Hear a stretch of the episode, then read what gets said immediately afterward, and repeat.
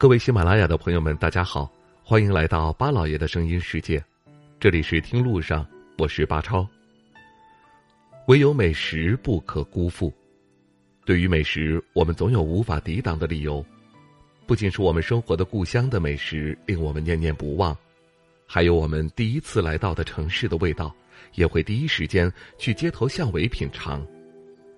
在央视大型美食纪录片《舌尖上的中国》播出之后。吃货们又有口福了，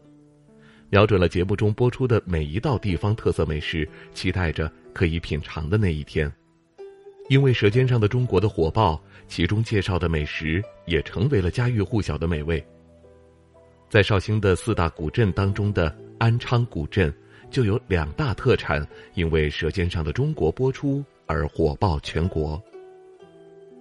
首先，我们来说一说绍兴历史最为悠久，也是最有年味儿的江南古镇安昌古镇。始建于北宋时期的安昌古镇，在历史上也是命运多舛，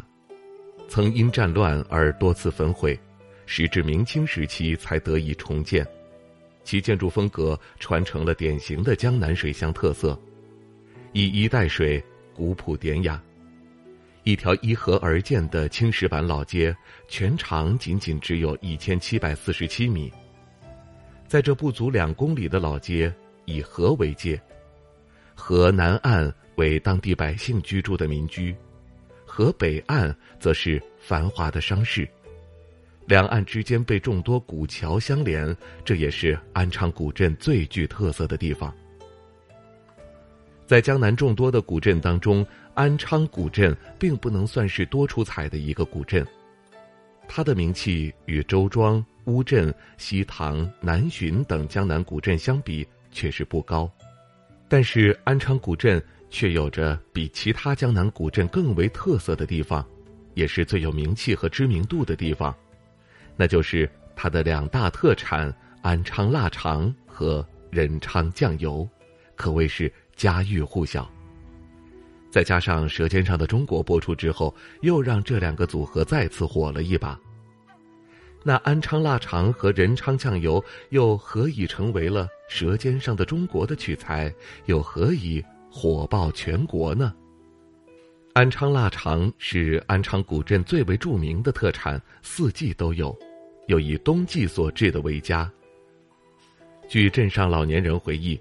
安昌腊肠的制作始于明朝嘉靖年间，时至今日，安昌的人们制作腊肠依然延续着古老的技艺。正宗的安昌腊肠有很多苛刻的要求，首先，它的肠衣选择优质猪小肠，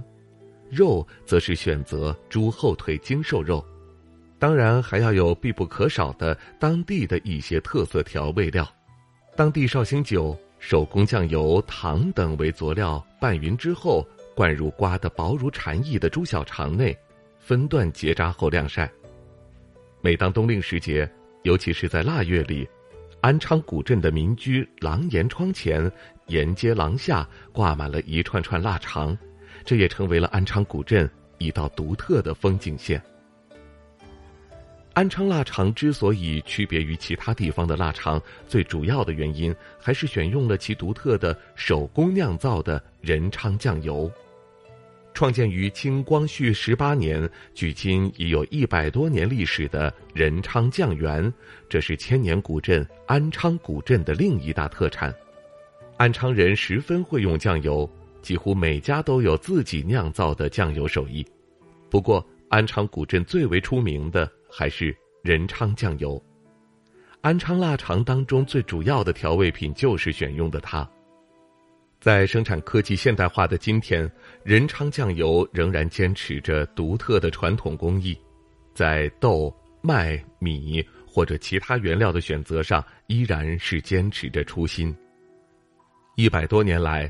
仁昌酱园虽然几经变迁，掌门人换了一任又一任，但是。人信昌隆的祖训却始终不变，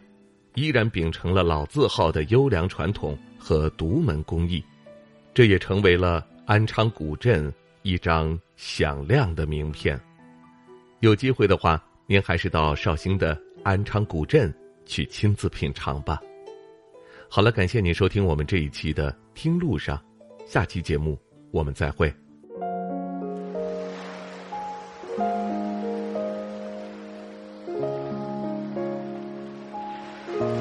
人之所以爱旅行，不是为抵达目的地，而是为享受旅途中的种种乐趣。